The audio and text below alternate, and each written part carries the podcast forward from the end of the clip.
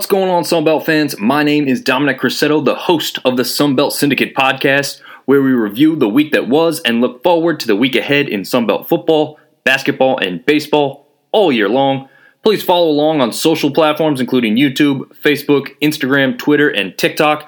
We've also got the Patreon page up and running now. If you'd like to thank me for my efforts and what I'm trying to do, I appreciate it. I'm going to try and see some live games, especially now that we've got baseball season up and running, a little bit easier travel than the winter months with the basketball that we had. Unfortunately, didn't get to any basketball games in person this year. Maybe if the Cajuns go on a little bit of run or Southern Miss ends up close to me, I might be able to take something like that in, but that's what we're here to talk about today. Round Ball Roundup, the postseason edition. So we've got the Cajuns making it in. They're going to play a game Thursday, March 16th at 9:40 Eastern Time. That game going to be televised on CBS. They've got 4-seed Tennessee, a 10.5-point favorite currently as I record this, and they're going up against the 13th-seeded Ragin Cajuns of Louisiana, as we know as Sunbelt fans that they took the conference championship. Tennessee ended this season for them on a 23-10 overall record and ranked number 20 in the latest poll. The SEC had four teams in the top 25 this year, including number 1 overall Alabama, who they did beat back on February 15th, 68-59. Tennessee had 5 victories over ranked opponents this year. We've already mentioned that Bama was one of them, but the others include Kansas, Maryland, Texas, and Auburn, all of which are big, powerful basketball programs, at least lately. Most of them are perennial powers, and they are all in the tournament field this year as well. So those are big wins for that program and that team this year. You've got to compare that to the Sun Belt as a whole, who went 0-8 versus ranked team this year. That's not Louisiana. That's the entire Sun Belt Conference did not have a ranked win. Now, they only had 8 tries, which is probably about as many tries as Tennessee had by themselves, but regardless, 0-8 versus ranked teams this season, worth mentioning. Louisiana's only ranked matchup this year came against Texas, and they lost that game 100-72, so ultimately not that close of a game. Going into that game, a lot of people thought they might have had an outside chance at an upset. They had a good record going in. Texas was also playing pretty well overall, but too strong at home for the Cajuns in that one. They did have one other common opponent throughout this season. Both teams, both in Tennessee and the Cajuns, played McNeese. Ragin' Cajuns won their game 78-70, but Tennessee took that game against McNeese 76-40. And that'll help kind of see where that defense may be in the Vols' favor. The Cajuns finished their season 26-7 by winning the Sun Belt Championship in Pensacola over South Alabama, as we all know. But again, let's take a look at some of these players and what they offer defensively. As we know, with the score we just talked about, they are a very strong defensive team. They're known for their defense.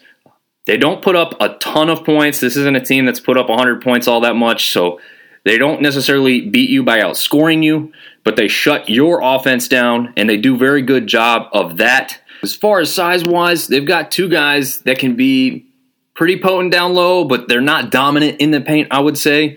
Jonas Adu has grabbed a few more minutes here towards the end of the season. He's actually from Durham, where I'm recording at currently, so that's pretty interesting. I had not realized that, but he's 6'11", he's roughly the same size as Jordan Brown, so that should make an interesting matchup. I would say Jordan Brown's got the muscle mass over Adu there, so that's to his favor, but he's not going to have any like size advantage in the height aspect, probably in the wingspan aspect as well. They also have a 7'1", he's listed as a forward, but he's kind of more of a center, Plavsic. He's going to see some time. Not as much, probably. Definitely not really a scorer. He's really there for the defensive aspect more. So Jordan Brown should be able to play pretty well defensively, and I think because of how he can create some space, as we saw him do against Kevin Samuel in that championship game, that was a really good matchup, and Jordan Brown definitely got the better of that overall. Even with the way Samuel was playing down the stretch, and the overall size advantage. So I don't think Jordan Brown's going to be intimidated or backing down from a lot of the challenges here on either side of the ball, really. But I think that he'll be able to create enough space to get some of the shots he likes. He's not necessarily, going to have any deep stuff, but if he can create some separation even down low, he should be able to get to the basket enough and maybe get some of those bigger guys in some foul trouble. From what I saw, they're not necessarily strong at the basket, so they might not tend to foul that much, but maybe try to get them into foul trouble early and create a even more positive situation for Jordan Brown down low where the Cajuns could really take advantage in that aspect. As far as the perimeter game goes, they've lost one of their better players for the season in Zakai Ziegler.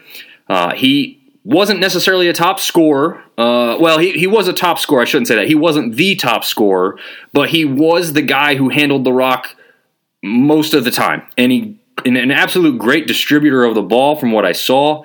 That's what they're really going to miss without him. As far as the scoring production goes, they have a guy named Santiago Vescovi who has picked up his pace a little bit. He was their top scorer throughout the season anyway, but he has certainly stepped his game up on the scoring aspect with the loss of Ziegler. So they're not necessarily missing the scoring output. It's kind of a weird situation. They're really not, losing a ton of scoring aspect, but they are losing the ball handling skills and the distribution that Ziegler could provide.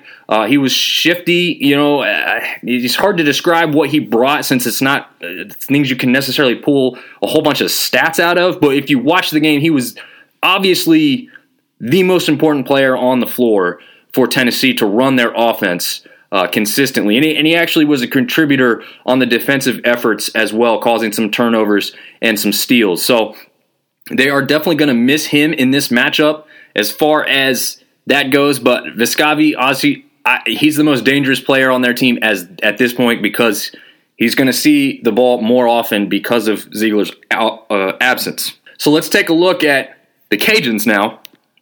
We've already really brought Jordan Brown into the fray.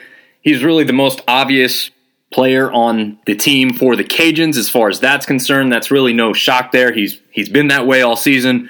The next closest person as far as scoring output goes would be Greg Williams Jr., who is apparently a little bit banged up. We'll see if he's able to go. That would be a pretty big loss for this Cajuns team. In a good news, though, Themis Falks really stepped up in that championship game. I think he hit the most threes he hit all season.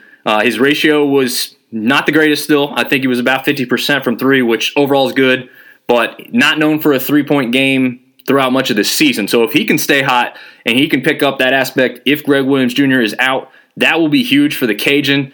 Terrence Lewis is going to have to show up, Garnett, Dalcourt, and you're even going to have to see guys like Joe Charles and Kobe Julian really come off the bench and give this team very quality minutes.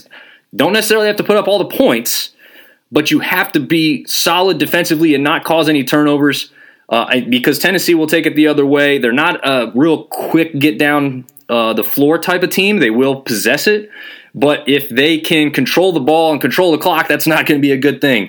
The Cajuns, it'll be interesting to see what they try and pull off here. Do they try and kind of match that game, or do they go directly against it?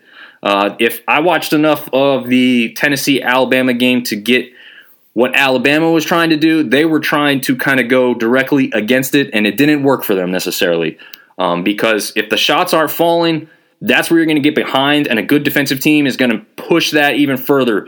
Just kind of, you'll feel like you might be chipping away, and one or two turnovers can drastically change this game. So to simplify it even further for me and what I think, what I would love to see the Cajuns win. I really would. I would not put any money on it, however, with what we've looked at as far as common opponents, the defensive rankings, and the scores that they've had against a good quality SEC conference all season long.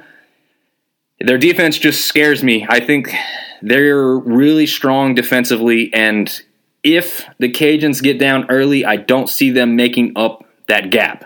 Now, if they can keep it close throughout the first half, they've got a shot. They definitely have a shot, especially if Jordan Brown can be really dominant down low. But even so, that won't be enough by itself. They still have to have that outside perimeter scoring. Don't necessarily have to have all the threes, but when you've taken those two-point shots just inside the arc, you've got to have them drop. If you're not having that drop, with Jordan Brown having a good game, the Cajuns won't win this one. I would love to be wrong, but I am going to go out with my score prediction here and say the Volunteers take this first-round matchup, hopefully closer than other people suspect. And again, I'd love to be wrong, but I'm going to favor the Volunteers if money is on the line. UT 73, Cajuns 66.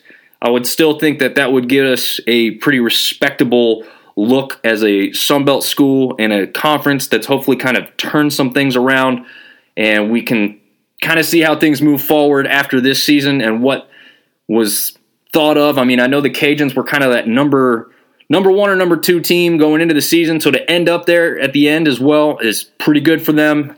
Have this tournament. I know they want some retribution for a game. I think it was 2002 or 2000, and it was weirdly enough like the same exact seed numbers. So it'll be fun to watch this one, no matter really what happens. But obviously, we'd love to see the Cajuns come out with the victory for the belt overall. We also have another team in the postseason. Southern Miss won the regular conference championship, which gets them the automatic bid to the NIT because of that. Unfortunately, they are not hosting a first-round game, but they do play against UAB. This is tonight on Tuesday, March 14th on ESPNU. That game is at 7:30 Eastern Time.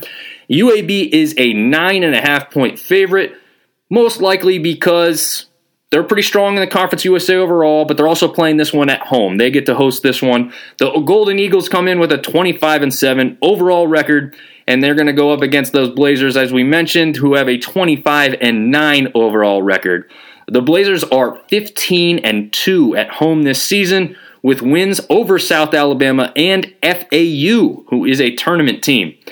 They did make it to the Conference USA final before losing to that same FAU team, 78-56, so not necessarily the closest matchup in the end there. It'll be interesting to see if they can, turn that gap around that they had in that game and play better at home in this first round of the NIT, hopefully for Southern Miss sakes and anybody who's kind of rooting for them as a Sunbelt team. That's not the case, but we'll have to see how that is handled tonight.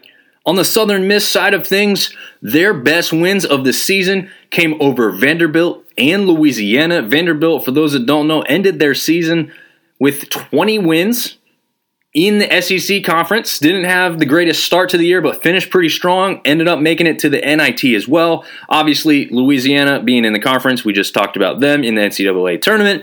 So pretty big quality wins there as far as Southern Miss is concerned, but they did bow out in the Sun Belt quarterfinal to South Alabama, 78-61. If we take a look at some of the players, we know who they are for Southern Miss. We got Austin Crowley, Felipe Haase, DeAndre Pinckney.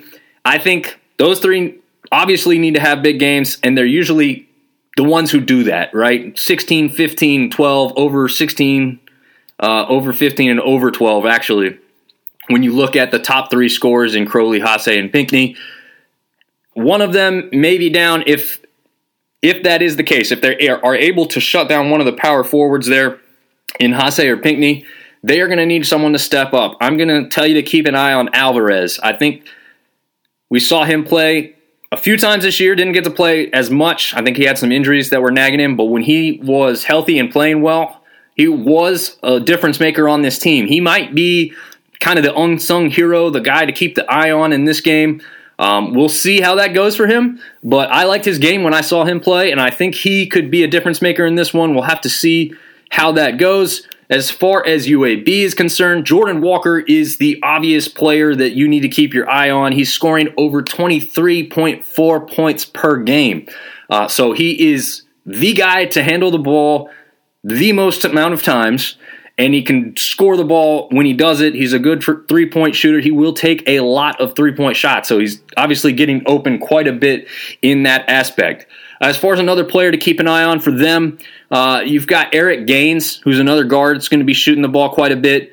He might even have a better overall rounded game, probably a little bit better defensively than Jordan Walker, really more of the two-way player. But because of that, his offense isn't going to be at the level of Jordan Walker.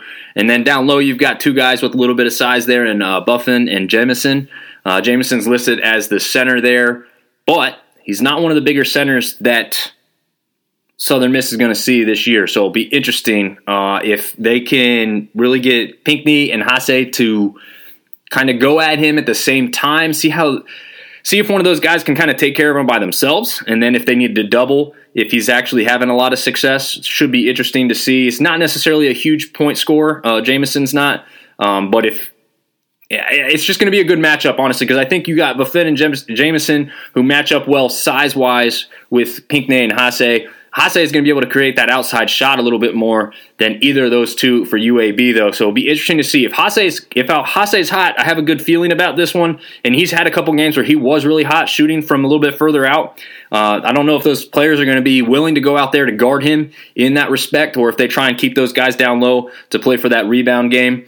Will be interesting to see kind of how that one plays out. I'm going to throw out a score prediction in this one. I'm going to favor Southern Miss. I think they had a great season overall. I think they had a bad matchup when they played South Alabama, and they played them, unfortunately, twice within 16 days, both within the tournament and just before that. I don't think that matchup was great. I don't think this matchup is a bad one. I think this is a good one. I think they'd rather see a guard that they're going to have to stop than a guy down low like Samuel can create. I know that South Alabama also had Isaiah Moore, who was pretty hot at that point of the season. So it'll be interesting to see how big of a game Jordan Walker can have. But if they can keep him down a little bit, I have a good feeling for Southern Miss in this one, especially because they're going to be on the road, but it's not too terribly far from home. And I just think they're going to come out on fire. They're going to be really upset, disappointed with how that regular season ended for them. That conference tournament did not go the way they expected, even after winning that regular season. I think they're going to come out on fire. I do think it's going to be a close game, however, because UAB is a solid team overall. But I think the Sunbelt really came into its own this year, and we'll hopefully keep that going. But I'm going to favor the Golden Eagles in this one. 71, Blazers 69. That'll do it for hopefully what is the first of a few editions of postseason basketball coverage, but we will have to see. Certainly, we will check out the game tonight on Tuesday and then hope for the best come Thursday and see if either team or both teams hopefully can go marching on. I hope they do. It would be more fun that way and better for all of us to be able to follow some teams that we know a little bit more about than some of the other teams that are in the tournament. So best of luck to both teams, both fan bases. I hope you guys come out with a victory. I know I'll be rooting for you. Don't forget to check out the bracket that I've got going. $5 per entry. You can enter as many times as you want. I think up to like 25 times, which is crazy. But if you want to spend that kind of money, you can. And I've got all that kind of information up on the socials. It's on ESPN platform because most of us are probably ESPN Plus subscribers and have an account already. So if you would like to do that, go ahead and get in. You've got till Thursday. I think the first game tips off at 12:15. So you've probably got right till about noontime before they close those entries to get in there. And we'll see how big of a group we can get, how much money we can be given to the winners. And hopefully everyone just has a good time, enjoys March Madness. Hopefully we can get back on here with another reason to record another podcast for basketball. See you guys next time.